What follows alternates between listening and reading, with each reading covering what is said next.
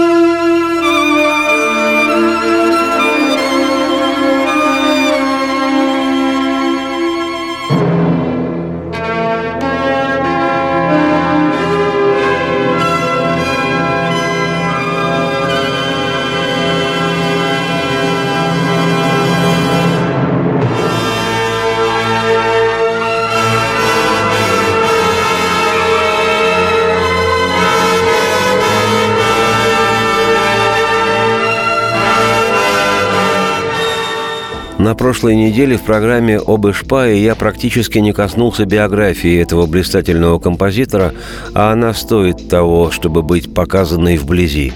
Поэтому сегодня поведаю о том, что выпало в судьбе этому скромному человеку, каким он подвергался испытаниям огнем – Великой Отечественной войной, отнюдь не безмятежно протекавшей мирной жизнью, наполненной неустанным возделыванием музыки, читай водой, ну и медными трубами, признанием и славой, и с каким достоинством и честью прожил Ишпай Андрей Яковлевич более 90 лет.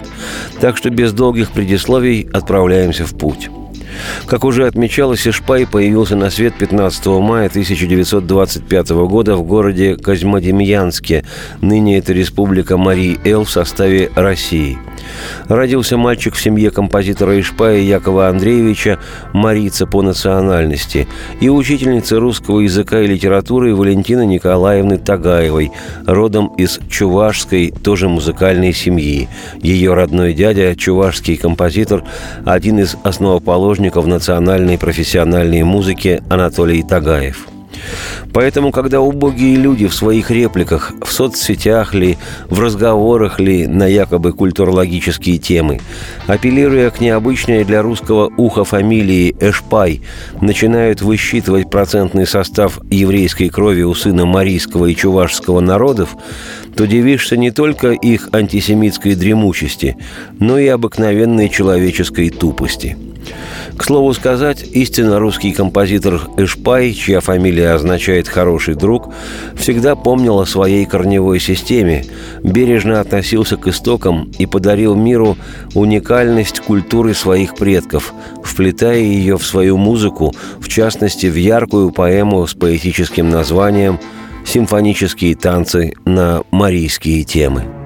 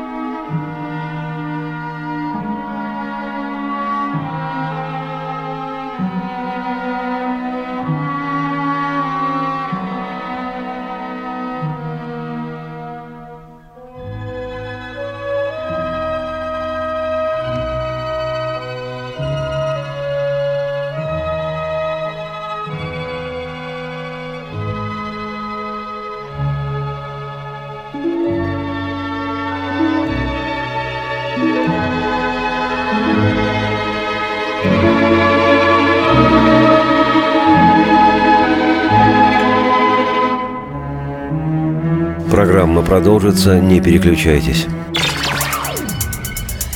Проверено временем.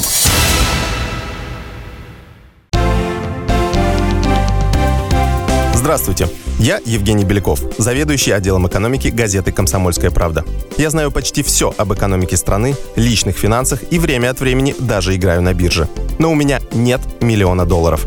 И я очень хочу его заработать. Поэтому каждую неделю в прямом эфире я буду общаться с тем, кто смог стать богатым и знает, как сделать богатым меня и вас. Встречайте новый проект «Миллионеры». Каждый понедельник в 3 часа дня только на радио «Комсомольская правда».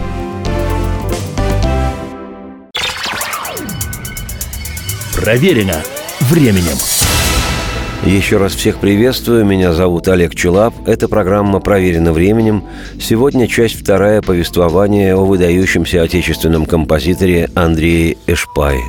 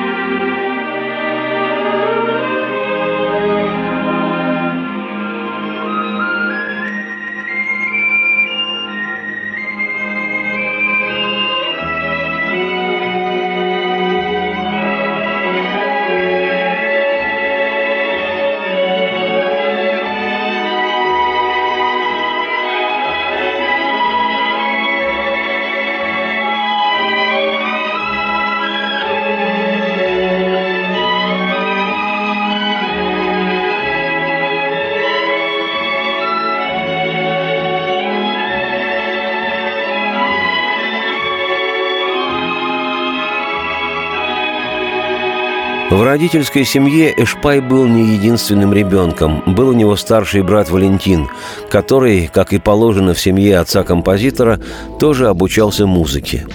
Летом 1941 года, в начале войны с гитлеровской Германией, брат Ишпая ушел на фронт и практически сразу же был убит. По словам самого Андрея Яковлевича, цитирую, он погиб в самом начале войны, в июле-августе 41-го, между местечком Сальцы и Дно.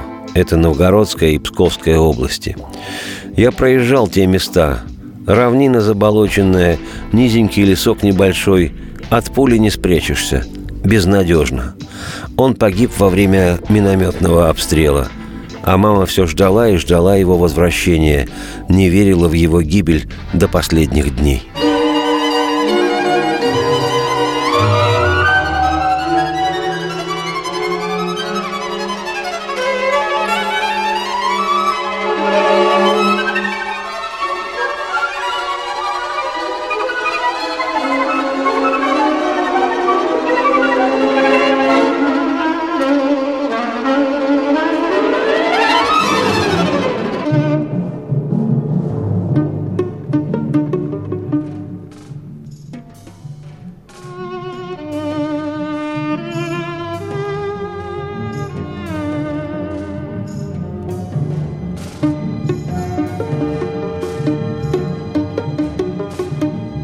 1928 году, когда будущему композитору Андрею Ишпаю было три года, родительская семья переехала в Москву, где родители мальчика продолжили свое образование. Мама обучалась в педагогическом институте, отец в аспирантуре Московской консерватории, где впоследствии он, композитор, музыковед-фольклорист и хормейстер, уже в звании кандидата искусствоведения станет преподавать.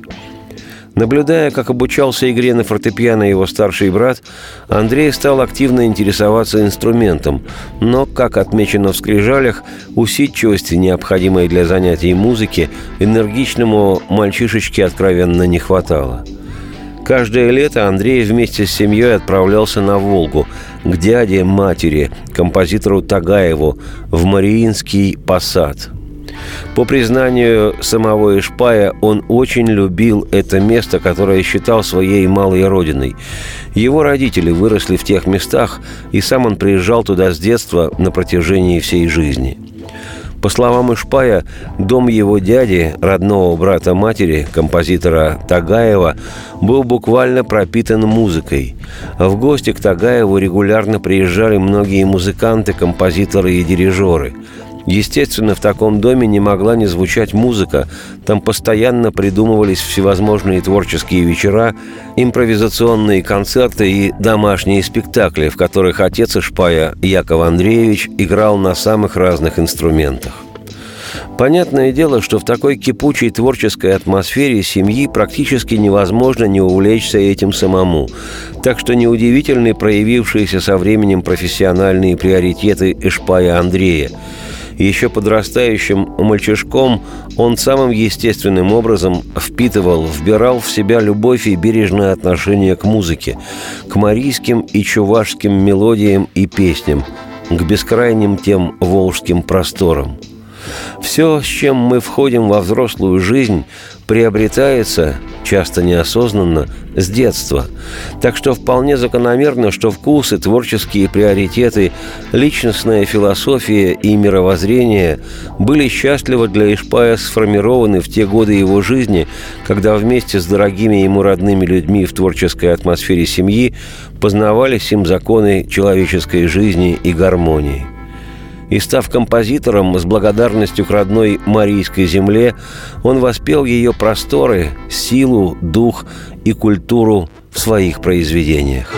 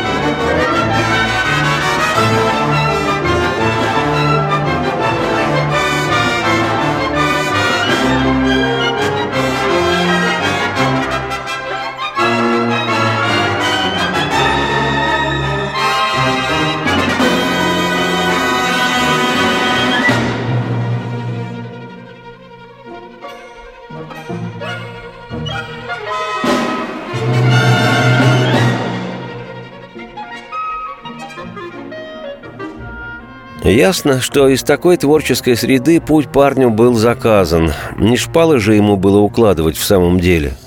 И потому определен был подрощенный Шпай Андрей в музыкальную семилетнюю школу имени Гнесиных в Москве.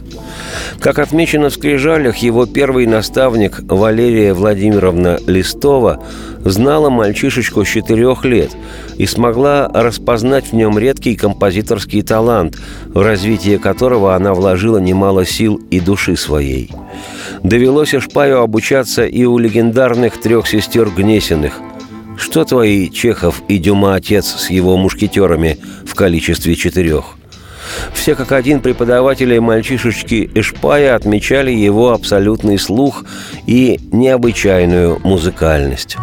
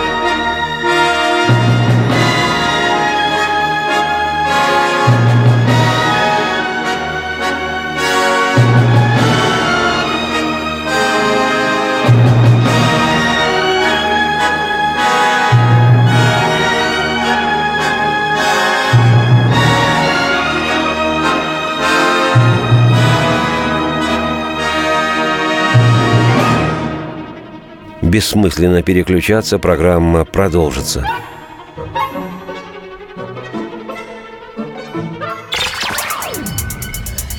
Проверено временем.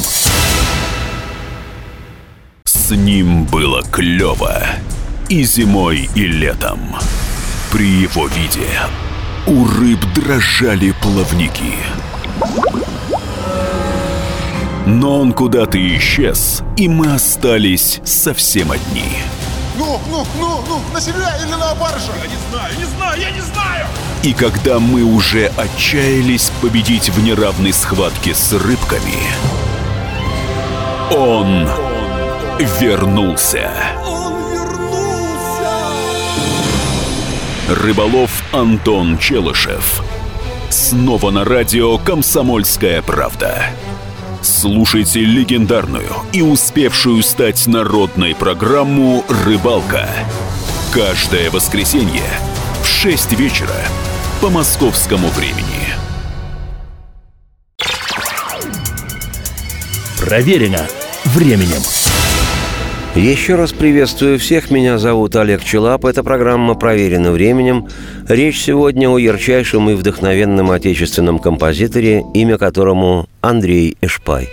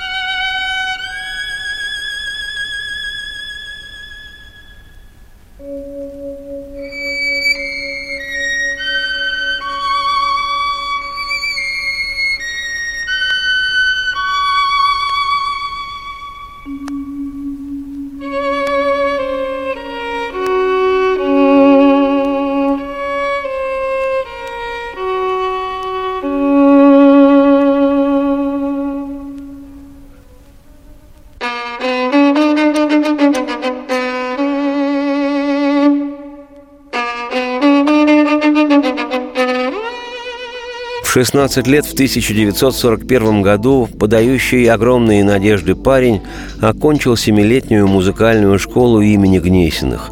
И, казалось бы, перед ним весь мир. Только делай свое дело, обучайся дальше в музучилище, поступай в консерваторию.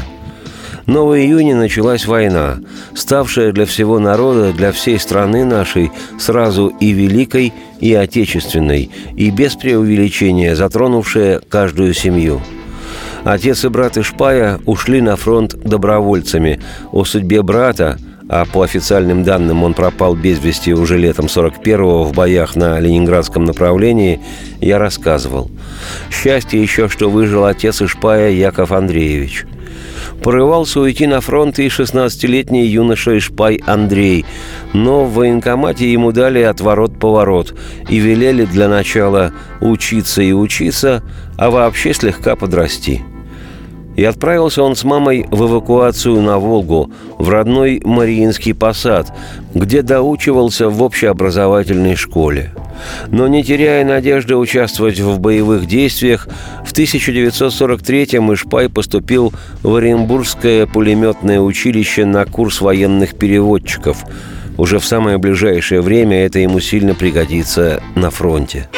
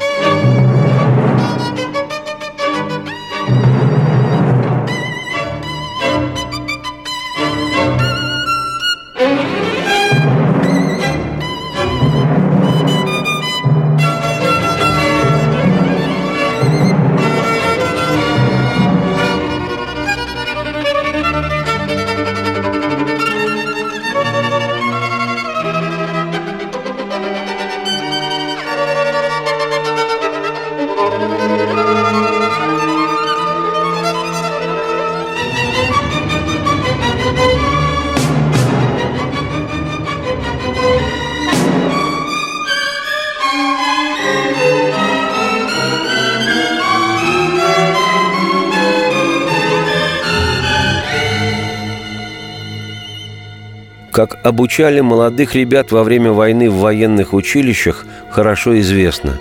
За 9 месяцев будущие бойцы регулярной Красной Армии проходили двухгодичный курс, после чего теория и романтика заканчивались, и их пачками, как уголь в топку, выбрасывали на передовую. И дай бог, чтобы повезло остаться в живых – и в 1944-м Эшпай был отправлен в зону боевых действий на Первый Белорусский фронт, где, согласно летописям, служил лейтенантом взвода разведки. В 1944 году война близилась к завершению, но остервенелость, с какой сражались немцы, вошла в историю – Кровопролитнейшие бои шли на всех западных рубежах нашей страны, в Восточной Европе, а позже и на территории Германии – Необстрелянный 19-летний Эшпай попал в эту мясорубку по полной. Он был на передовой и участвовал в боях за освобождение Варшавы, участвовал в окружении противника и в тяжелейших сражениях на Балтике, на реке Одер и в Померании. Дошел до Берлина – у стен Рейхстага взвод Ишпая сражался с отборными эсэсовскими частями. Приказом военного командования от, внимания 7 мая 1945 года военный переводчик Ишпай Андрей Яковлевич за данные, полученные в результате допроса пленных, которые привели к подавлению множества огневых точек, и за личное уничтожение восьми солдат и офицеров противника в боях за Берлин – Ишпай был награжден Орденом Красной Звезды. Тогда же у Рейхстага в последние дни войны погибли два лучших боевых друга Ишпая – разведчики Владимир Никитинский из Архангельска и Геннадий Новиков из Ташкента. После окончания войны Эшпай служил в управлении информацией в Берлине еще до сентября 1946 года а в числе военных наград, помимо Ордена Красной Звезды, еще и медали – советские и польские. К слову сказать, отец Ишпая, Яков Андреевич, был также награжден Орденом Красной Звезды. Вот такая дважды краснознаменная композиторская эшпайская семья имени Ее Величества музыки – так что не по фильмам и газетам, а через ужас окопов и рвущихся снарядов, через боль потери родного брата и близких друзей узнал, что такое война, 19-летний ветеран-лейтенант Андрей Ишпай. Наверное, еще и поэтому так пронзительно сочиненная им одна из лучших послевоенных песен о Великой Отечественной «Москвичи», где Сережка с Малой Бронной и Витька с Маховой. Песня, ставшая классикой на века в исполнении легендарного артиста и певца Марка Бернеса и по его, Бернеса, просьбе Эшпаем написанная.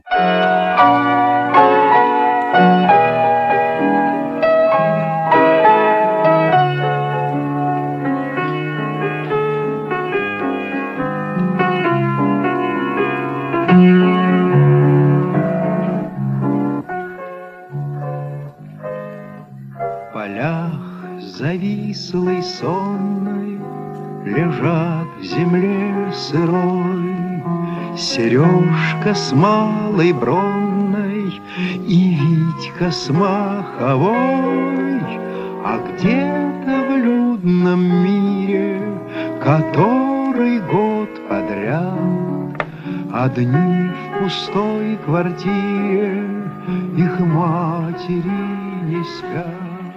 Свет лампы воспаленный Пылает над Москвой В окне на Малой Бронной В окне на Маховой Друзьям не встать В округе Без них идет кино Девчонки их подруги все замужем давно.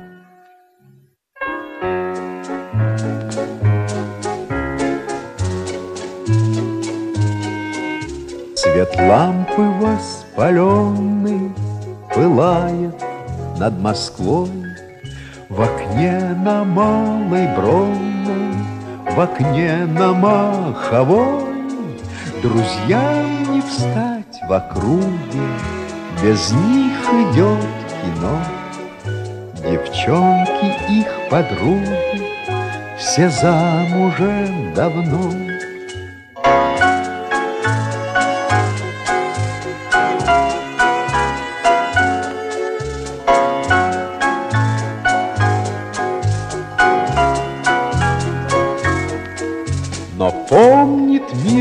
спасенный, Мир вечный, мир живой, Сережку с малой бронной И Витьку с маховой. Сережку с малой бронной И Витьку с маховой. Программа продолжится, не переключайтесь. Проверено временем.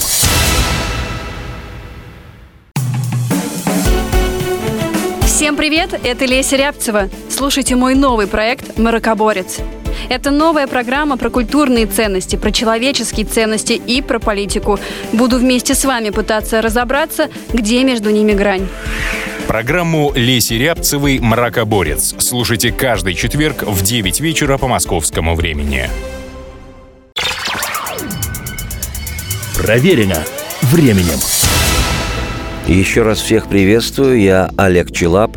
Это «Проверено временем», и сегодня у нас часть вторая повествования о выдающемся советском, российском, отечественном высокоточном композиторе Андрее Эшпае.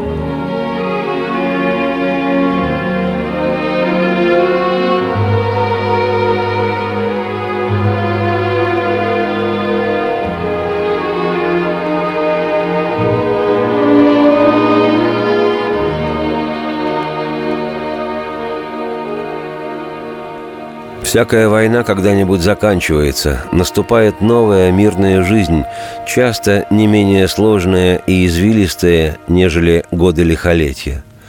На войне хоть понятно, здесь свои, там враги, бей сильно, стреляй точно, не шкурничай и не ешь втихаря офицерский свой паек и постарайся вернуться домой. А после войны, когда общая эйфория победы утихомиривается и жизнь входит в повседневное русло, многим бывает значительно трудней. Вроде бы здесь все свои, а только люди есть люди, и иные их помыслы и поступки не всегда и всеми приветствуются. Короче говоря, мирная жизнь, конечно, лучше любой войны, но ничто так не сплачивает, как большая одна на всех беда. Эшпай Андрей, 20-летний лейтенант-победитель, талантище, молодой красавец, живой, здоровый, орден Красной Звезды на гимнастерке. Эшпай Андрей не забывал, кто он и зачем он здесь. После войны поступил в музыкальное училище при Московской консерватории, знаменитую Мерзляковку, на фортепианный факультет по классу Чернова и на композиторский по классу Месснера Евгения, автора учебника «Основы композиции». Окончив училище, Ишпай, как говорится в таких случаях, не приходя в сознание, поступил в саму Московскую консерваторию, где обучался по классу фортепиано у одного из крупнейших советских музыкантов, оказавших огромное влияние на дальнейшее развитие пианистической школы в стране, педагога, профессора Ленинградской и Московской консерваторий Владимира Сафраницкого. А по классу композиции учился Ишпай у знаменитейшего русского советского композитора и педагога, доктора искусствоведения, народного артиста СССР Николая Мисковского. После его ухода в иные миры у его ученика, композитора и педагога, профессора консерватории Евгения Голубева. У него, кстати, учился в свое время и Альфред Шнитке – и в 1953 году Московскую консерваторию Эшпай Андрей благополучно окончил. Что примечательно, еще в 1952 являясь студентом, он был принят в Союз композиторов СССР, став в 27 лет чуть ли не самым молодым участником этого профессионального сообщества, куда абы кого в советское время никогда не принимали. Ишпая же приняли – по примеру своего отца, композитора и музыковеда-фольклориста, собиравшего в молодости марийские и чувашские песни, Андрей Яковлевич еще студентом также начал собирать и обрабатывать народные песни и в те же годы сумел создать объемные произведения «Сонатину для фортепиано», начал писать венгерские напевы и особое внимание уделил созданию программной для себя поэмы «Симфонические танцы» на марийские темы.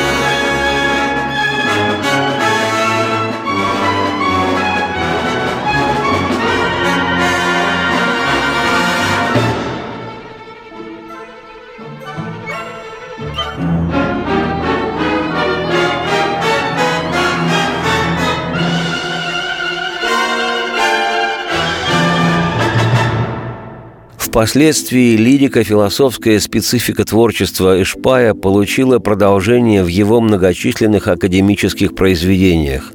В его послужном списке одних только симфоний девять – а добавить к этому 14 концертов для самых разных инструментов с оркестром, сочинения для струнного оркестра, камерные инструментальные произведения, балеты, оперетты и кантаты, хоры, музыку для театра и кино и около ста песен, лучшие из которых – «Золотой фонд отечественной песенной культуры».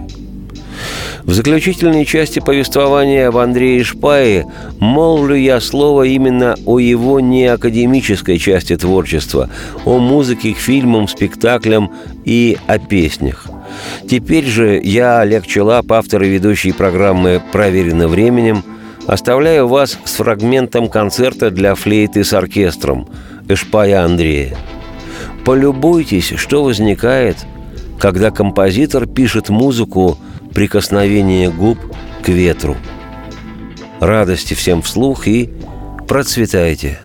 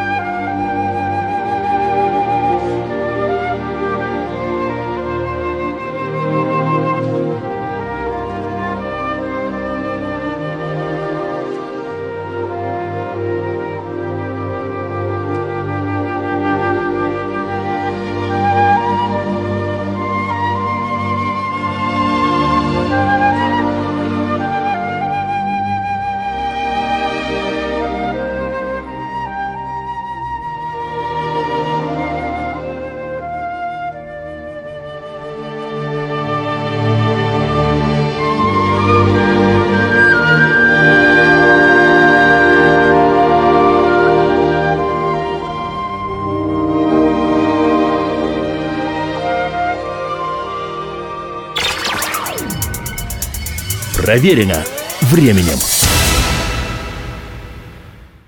Здравствуйте, это Леонид Захаров. Возможно, кто-то из вас знает меня по программе «Отчаянный домохозяин». Теперь я буду вести еще одну программу «Радости жизни». Вопреки расхожему мнению, меня ведь радует не только еда, но еще и музыка, кино, путешествия. Да и вообще, вся наша жизнь, если разобраться, это одна сплошная радость. Вот об этом мы будем говорить в программе «Радости жизни» по пятницам в 20.05 накануне веселых выходных.